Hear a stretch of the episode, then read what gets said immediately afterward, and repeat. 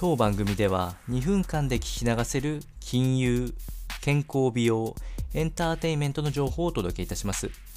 コンテンツ内容の活用方法や質問をしてみたい方は月額サブスクリプションモデルのオンラインミーティングをご用意してありますので概要欄よりご確認ください。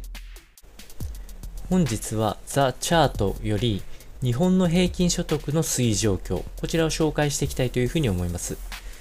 えー、特に日本の世帯所得に関しての概要や現状を紹介してきまして、現在の水準から今後の動向も考察していきたいというふうに思います。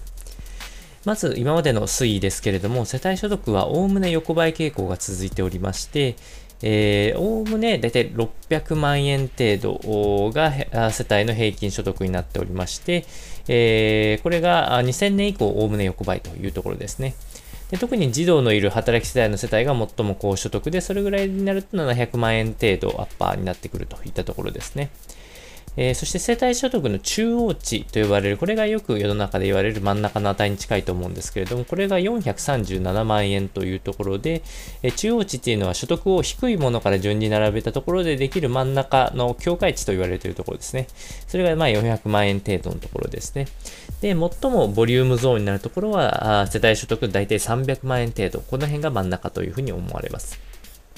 そして、えー、貯蓄に関してですね、これは、世帯平均所得、えー、貯蓄は1077万円と1000万円程度が一番、えー、真ん中になっているところですね。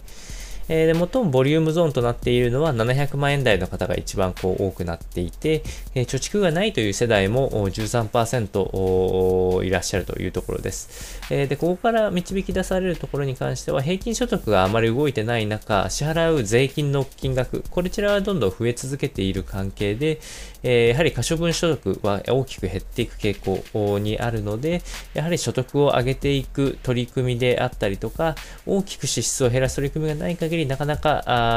あ所得水準が潤うことはないかと思いますので、参考にお伝えをいたしました。